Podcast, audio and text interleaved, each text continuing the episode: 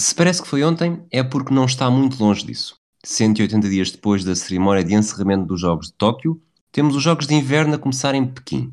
A competição arrancou na quarta-feira, mas só hoje no Ninho de Pássaro, onde Nelson Évora conquistou a quarta medalha de ouro olímpica para Portugal, se deu o arranque oficial com a cerimónia de abertura.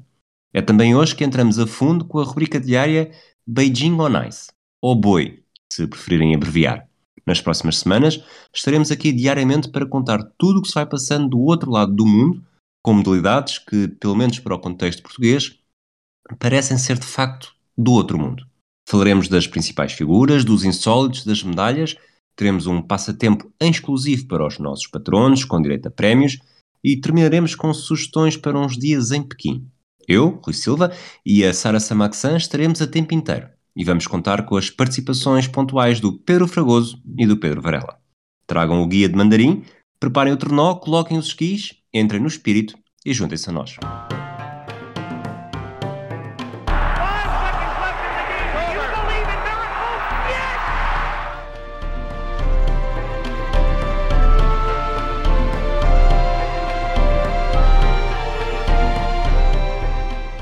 Olá, Sara. Olá, Rui. E olá, Pedro. Olá, Fragoso. Olá aos dois. Vamos começar uh, pelo início. Falou-se muito destes jogos uh, na China, uh, em plena pandemia.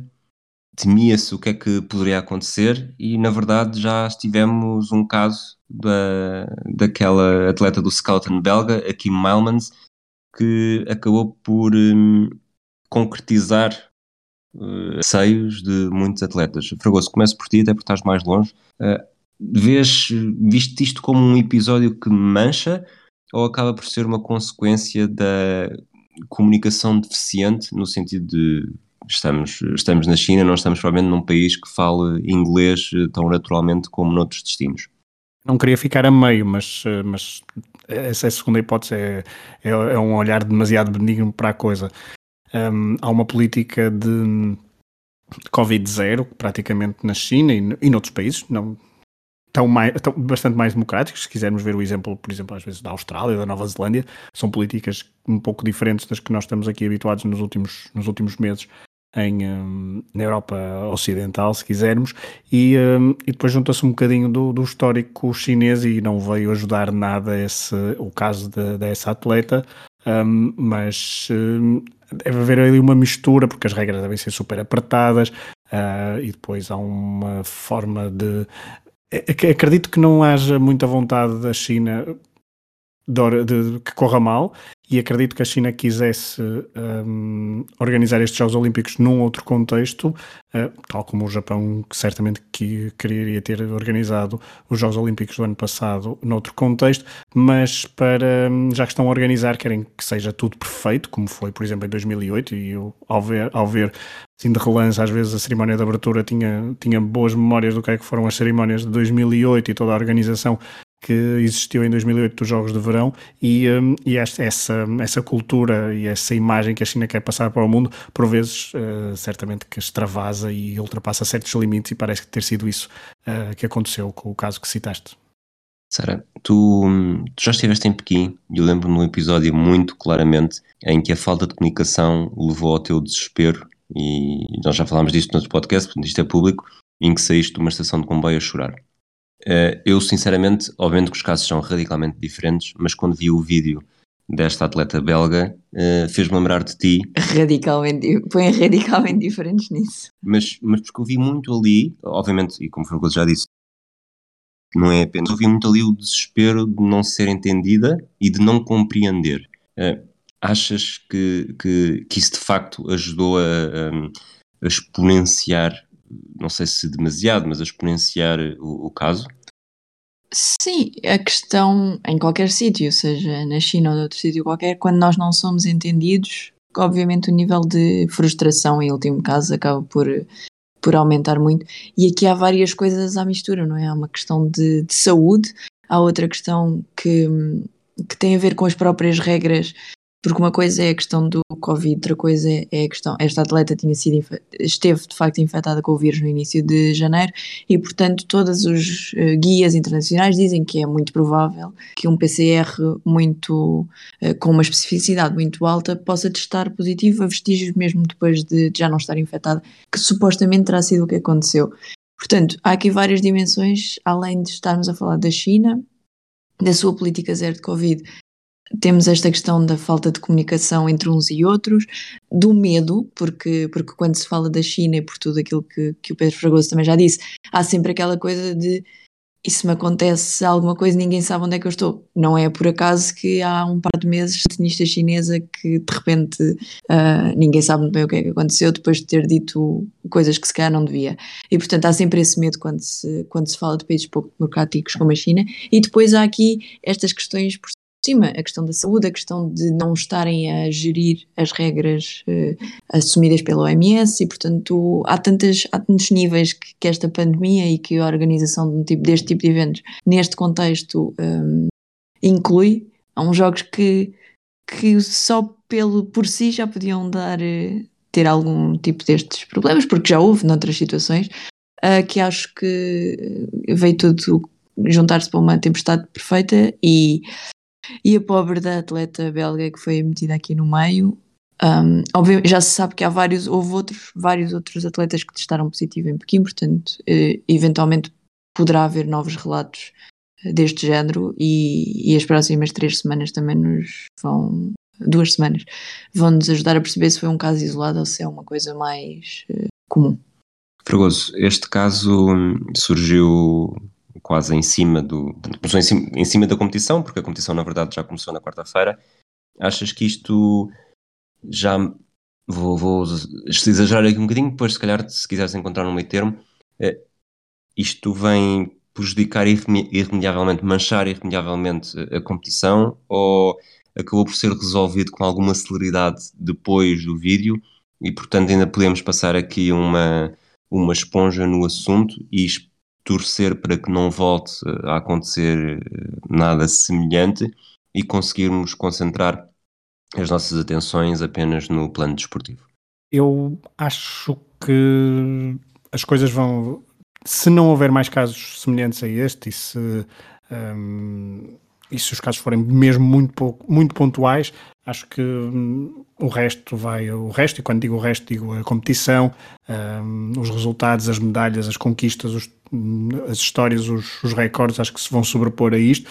Agora, há o risco, estamos numa pandemia, há o risco de termos uma explosão de casos, e uma explosão, quando digo explosão, não, não é preciso serem mais do que 10 ou 12 ou 20 uh, num contexto destes, e se houver uh, casos semelhantes e dessa divulgação e alguma frustração por parte de atletas em relação a, a casos que, em que o comportamento das autoridades, eh, quer chinesas, mas também de, envolvidas nos Jogos Olímpicos, seja semelhante, Uh, poderá manchar um pouco. Há um risco grande de organizar, mas nós ouvíamos há pouco o discurso de, do presidente do Comitê Olímpico Internacional a agradecer, muito reverencial perante as autoridades chinesas, perante todos os, os voluntários, perante toda a organização destes Jogos Olímpicos. Uh, parece que estão a depositar bastante confiança nessa, uh, nesta organização e, nas, e nas, nas entidades competentes, e pode ser que tenha sido vou dizer isto, bom para uh, estes Jogos Olímpicos e para os organizadores que este caso tenha surgido poucos dias antes da cerimónia de abertura, com alguma distância ainda para o evento. Tu disseste que era Skeleton, não é? Um, agora estou com... Exato. Uh, a competição do Skeleton ainda demora alguns dias a começar, portanto, pode ter sido uh, até positivo para que próprias, os próprios organizadores agora consigam uh, controlar melhor os casos e gerir melhor publicamente os, alguns casos semelhantes que, diria, uh, tem, tem alta probabilidade de acontecer a nível de infecções e tudo isso. Muito bem. O, nós estamos a gravar praticamente em cima do fim da cerimónia de abertura. Isto não é. As competições já começaram há alguns dias, um pouco como nos Olímpicos de Verão, em que tivemos o futebol e o softball e o beisebol também a começarem um bocadinho antes. Se bem que essas não são modalidades, eh, nós quando falamos dos Olímpicos de Verão e falamos disso no Tocha Olímpica, falamos de natação, atletismo, ginástica, como as três modalidades rainha. Neste caso, Sara, achas que, apesar da cerimónia de abertura só ter sido agora, sentes que estes Jogos Olímpicos já começaram a sério com, com as modalidades de, de curling, hockey no gelo, também já tivemos patinagem, uh, esqui livre. Se fizeres a comparação entre as modalidades rainha, ou rainhas, neste caso, um, eu acho que, na verdade, as modalidades, ou não é as modalidades, as competições específicas que já não ocupam um lugar de destaque, porque temos o curling de duplas mistas, que também é uma coisa hiper recente, acho que é a segunda edição dos Jogos Olímpicos, uh, que é esta competição. Sim, e, mas aproveito para fazer uma pergunta, e para ti também, Fragoso. Mas eu estava Eu sou fã das duplas mistas, eu gosto mais de duplas mistas do que do, que do resto.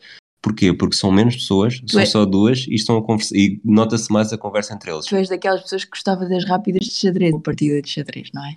Não sei necessariamente, mas isto no curling, por serem menos, por ver muito mais o diálogo entre as duas pessoas, eh, muitos deles são casados, uh, outros são amigos não é de tão infância. Lá está, partidas rápidas de xadrez. Portanto, tu concordas, Fragoso? Concordo, Como é que é a vossa opinião então? Preferem o, preferem ah, eu, eu o gosto Deste modelo, eu gosto deste modelo, uh, mas uh, percebo que às vezes uma boa partida de xadrez longa também tem a sua graça, portanto é um, é um misto. Ok, pronto, peço desculpa. Eu naquilo que estava a dizer, então, independentemente se gostares mais ou menos, a verdade é que ainda não é uma, uma, uma competição dentro da modalidade de curling que tenha uma tradição uh, tão, tão grande como as outras, portanto faz isso. A outra é a competição de patinagem de artística por equipas, que também está uns furos abaixo das competições uh, em termos individuais ou de pares, e o hockey no gelo é aquela que está, para mim está um bocadinho como o futebol e como o beisebol e como o softball. Portanto, sim, acho que os Jogos Olímpicos já começaram, tenho estado a ver uh, curling religiosamente, vi a patinagem artística, mas também vi o softball e o beisebol antes, antes da cerimónia de abertura dos Jogos Olímpicos de Verão. Portanto, uh, eu, para mim, quanto mais dias houver Jogos Olímpicos, melhor. Fragoso, uh, a mesma pergunta, mas aproveito para lançar aqui mais um ingrediente com isto que a Sara disse. Eu acho que o, o softball e o, e o futebol nos Jogos Olímpicos de Verão podem começar os dias mais cedo que quiserem, que nunca terão, nunca serão vistos muito de outra forma.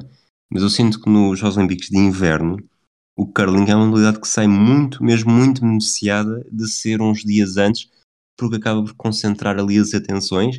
E é certo que o curling é um desporto eh, muito mediático, mas não seja no sentido que toda a gente tem uma opinião sobre o curling, normalmente nem que seja uma, uma piada, mas a verdade é que estes dias uh, acabam por. Se já tivéssemos Jogos Olímpicos curtos e grossos, provavelmente não haveria tanta gente uh, a ver curling por uma simples questão de se há mais coisas, a tua mente também vai, acaba por uh, divergir mais. Continuar o que estávamos a falar há pouco, eu acho que é um ótimo preliminar. Um, e um, para estes Jogos Olímpicos, uh, porque é um, uma excelente forma de começarmos. Uh, falaste da questão das piadas, sim, é muito, dependendo do, do, do sítio onde nós estejamos do, do, do globo, é o desporto, não, não diria que é o mais bizarro, mas é um desporto que tem algumas, uh, algumas bizarrias, uh, mas, uh, mas é um desporto bastante interessante e, um, e eu gosto bastante e acho que é uma, forma, é uma ótima forma de, de começar a entrar no espírito dos Jogos Olímpicos, ao contrário, obviamente, dos Jogos Olímpicos de, de, de, verão, onde o softball, o beisebol e o futebol são claramente modalidades menores. Aqui não, aqui, aqui é que, pelo menos se calhar também é um ponto de vista muito uh, português e pouco uh, de, um, de, um, país pouco dado a desportos de inverno, mas parece haver menos uh, desportos menores no, no, programa olímpico de inverno do que no, no programa de, de verão. E, já por são menos, em geral, não é? Sim, já, são há... logo menos, são logo menos, mas ou seja, mas valoriza-se cada, cada, cada desporto à sua medida, claro que haverá sempre desportos Eu ponho os moguls de lado. Pois, os moguls são muito aborrecidos. Esqui livre, qualquer, qualquer Não, o esqui livre, aqueles esqui aéreos são bons. Agora o moguls não, não é a minha cena. Mas aproveitando neste tema então, lanço a pergunta, não sei se, se ias acabar fragoso, mas não, de qualquer das formas, eh, qual é que é aquela, aquele evento que vocês querem mesmo ver neste, nestes Jogos Olímpicos? Se só pudessem ver um, eh, qual é que escolhiam? Fragoso, começas tu que eu tenho que pensar. Eu, não, pois, eu, eu dou-vos tempo para pensar e dou-vos a minha resposta. Então, certo. apesar do biatlo ser a minha modalidade preferida, eu acho que a, a, prova feminina de patinagem artística é aquela que mais me chama a atenção, até porque, mais uma vez, temos, temos russas em grande destaque, mais uma nova russa a aparecer, espetacular, portanto, acredito que vai ser um, um, um concurso bastante interessante. Sara, já tens resposta ou ainda não? Ainda não, ainda não, vai tu. Eu diria, é que, eu diria que as finais coletivas de, de curling e de hockey no gelo poderão ser, no final, uma, uma boa forma de terminar estes Jogos Olímpicos, mas antes eh, eu vou-me centrar muito nas, eh, nas modalidades mais rápidas, digamos assim, seja o Ludes, seja o Skeleton, mas também os, uh, os eventos de patinagem um, de velocidade, não artística, centrarão os meus olhos, por isso acho que vou, vou, andar, mais, vou andar mais por aí. Portanto, há sete modalidades nestes Jogos Olímpicos e tu nesta resposta conseguiste falar em cinco. Boa, Sara. Ora bem, tu perguntaste uma é prova que eu específica. fazer. é assim, tu perguntaste uma prova específica e uma prova específica não consigo dizer. Mas sou time Fragoso no sentido em que acho que de todas aquele que me chama mais a atenção, até porque, ao contrário de outras, por exemplo, curling, até vou vendo durante o ano, aos saltos de ski, uh, patinagem de velocidade normalmente não consigo ver e pronto, não te consigo dizer uma prova específica, mas patinagem de velocidade acho que está no meu top. Muito bem. Vamos avançar. O programa de 5 de fevereiro eh, tem já, tem já seis finais. Vamos ter uh, prova feminina de skiathlon de 7.5 mais 7.5 km. Uh, na patinagem de velocidade 3 mil metros femininos. Estafeta mista dos 4 vezes 6 no biatlo. Uh, saltos de ski femininos uh, normal hill mogul, a falar moguls masculino no, no ski freestyle. E para terminar às 13h26 patinagem de velocidade, pista curta portanto, hora de Portugal hora e da Madeira. hora de Portugal, Portugal e da Madeira, menos uma nos Açores, mais uma em Madrid. Esta feta mista, portanto a primeira final eh, será do, do cross country no skiathlon às 7h45 da manhã. Portanto muito hora provavelmente, nossa. hora nossa, teremos aqui a primeira medalha de ouro. Além disso, destas modalidades, continua a competição no curling e no hockey em gelo, e começa no luge e no snowboard ainda sem medalhas. Não sei se dentro destas tem alguma, algum destaque para dar, algum destaque de, de interesse para ver. É tudo. Eu, eu acho, é os despertadores, eu já tenho 15 despertadores para esta noite. Portanto, esta, é feta, esta feta mista de patinagem de velocidade, até para ver, porque há uma, esta, estas questões das, das estafetas mistas. Estafeta são... mista da, ah, da pista curta. Da ok, estava a pensar, mas a pista deve pensar, ok, porque a patinagem de velocidade são os 3 mil, não estava a ver onde é que era o estafeta. Não, na pista okay. curta é uma pista estafeta curta. mista e portanto. Claro que é para se matarem todos. Aquelas transições é, tem... são, são. É qualquer espetaculares. coisa. É são, devem ser espetaculares. E, e portanto, já são uma hora de normal, é bom para é uma, é uma boa hora para almoçar, sim. E é a primeira vez também na história dos Jogos Olímpicos, creio, que haverá esta esta, este evento, quando estamos ainda na febre da emergência das provas mistas, e isso é de louvar. Tu és o nosso representante do Governo Civil de Lisboa. Queres explicar uh, como é que vai ser o nosso passatempo, em exclusivo para patronos? O passatempo do boi, não é? Um, passatempo do boi. O passatempo do boi vai ocorrer em modos relativamente parecidos ao que fizemos uh, em Tóquio 2020. Um, portanto, todos os dias para patronos www.patreon.com.br desportivo se quiserem participar neste, uh, neste neste concurso e também apoiar o projeto do Hemisfério Desportivo. Uh, os patronos e nós vamos dar os nossos palpites, um palpite por dia, ou seja, um país por dia. No verão foram três, mas desta vez, como há menos provas e menos medalhas e também até menos países envolvidos, vamos só dar um palpite por dia e o número de medalhas que hum, esse país consiga no dia, uh, no dia seguinte, ou seja, se hoje dissermos uh, Haiti Amanhã o número de medalhas do Haiti nos Jogos Olímpicos de Inverno conta para a pontuação. 3 pontos por cada medalha de ouro, 2 pontos por cada medalha de prata, 1 um ponto por cada medalha de bronze.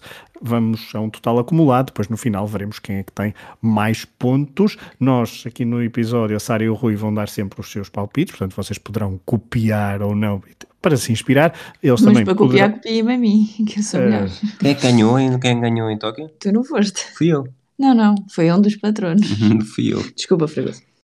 Certo, nada, nada. Não, essa competição vai ser mais interessante entre o Rui e a Sara, claro, mas os patronos também terão a sua competição. O Rui e a Sara não competem pelos prémios, depois ao longo de, haverá um livro, sim, como prémio principal, ainda não está totalmente definido, mas será à volta, obviamente, da temática dos Jogos Olímpicos, depois ainda anunciaremos em breve mas uh, poderá haver se calhar um outro prémio para um segundo ou terceiro classificados, veremos uh, como, é que, um, como é que as coisas evoluem, mas principalmente aqui é para nos divertirmos e vocês darem os vossos palpites, estudarem as finais do dia seguinte, tentarem uh, acertar e jogar com a estratégia, porque obviamente que há países que são óbvios, mas têm de ser jogados nos dias certos.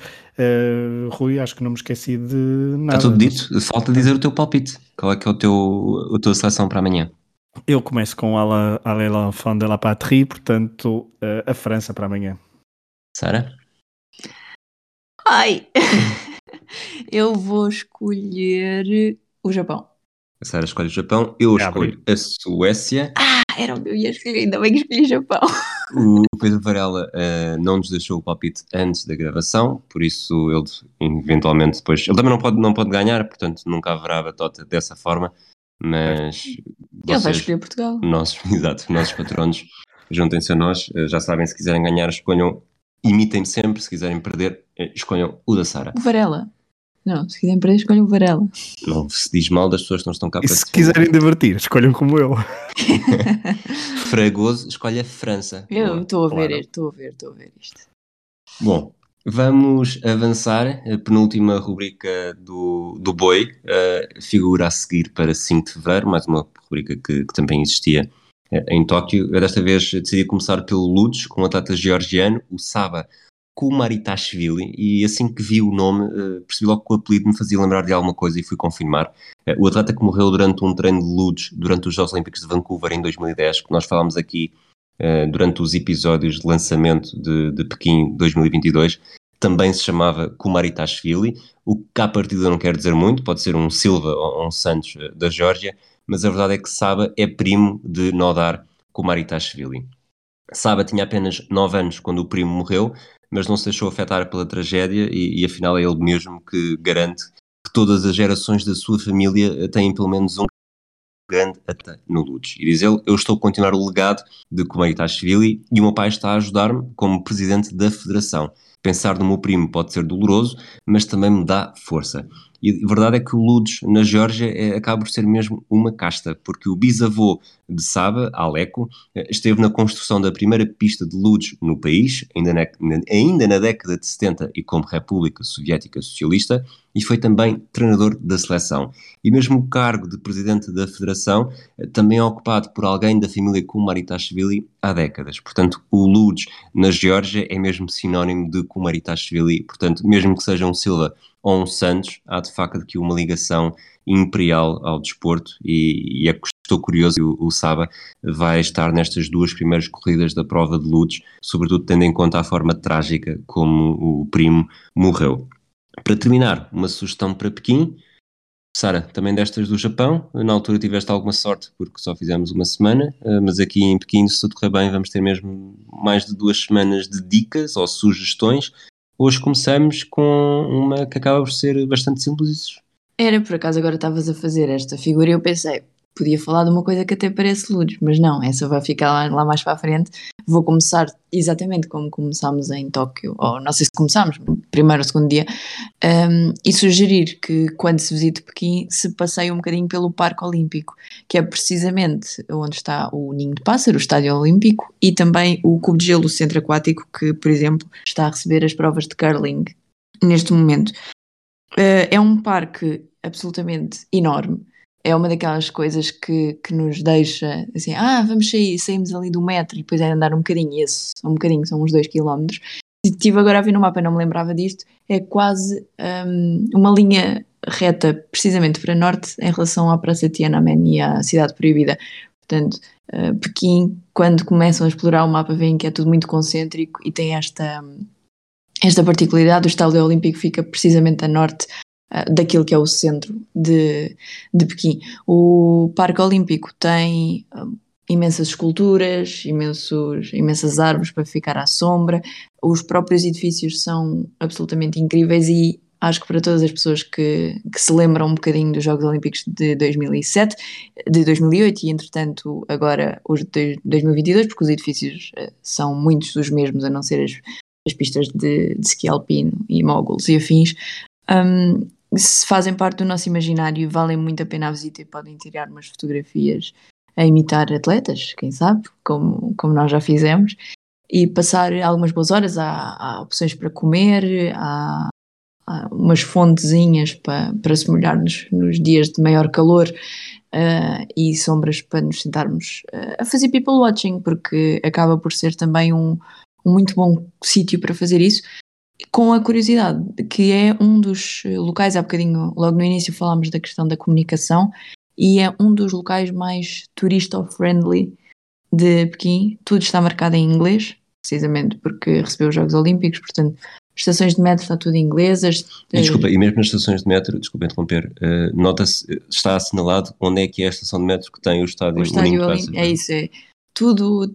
Se não houvesse mais nada em inglês e, e para o turista, o turista saberia pelo menos ir ter ao, ao Parque Olímpico e ao Estádio Olímpico e acho que vale muito a pena a visita. Nós só tivemos quatro ou cinco dias em Pequim e mesmo assim fizemos questão de ir e acho que não demos o tempo por perdido.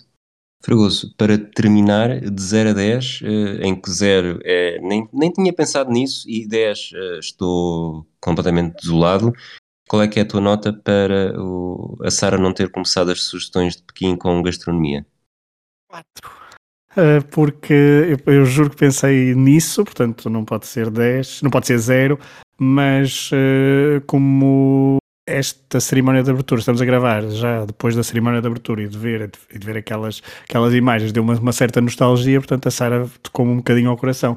Portanto, a nostalgia de 2008, que eu nunca fui a Pequim, você já, mas uh, como eu nunca fui, acho que se for, certamente quererei ir ver de perto o Ninho de Pássaro e o Clube de Gelo, portanto acho que não, é, não foi uma má entrada, apesar de comida ter sempre uh, um lugar especial no meu coração, por isso é que nem está eh, uh, mais perto do zero do que do 10.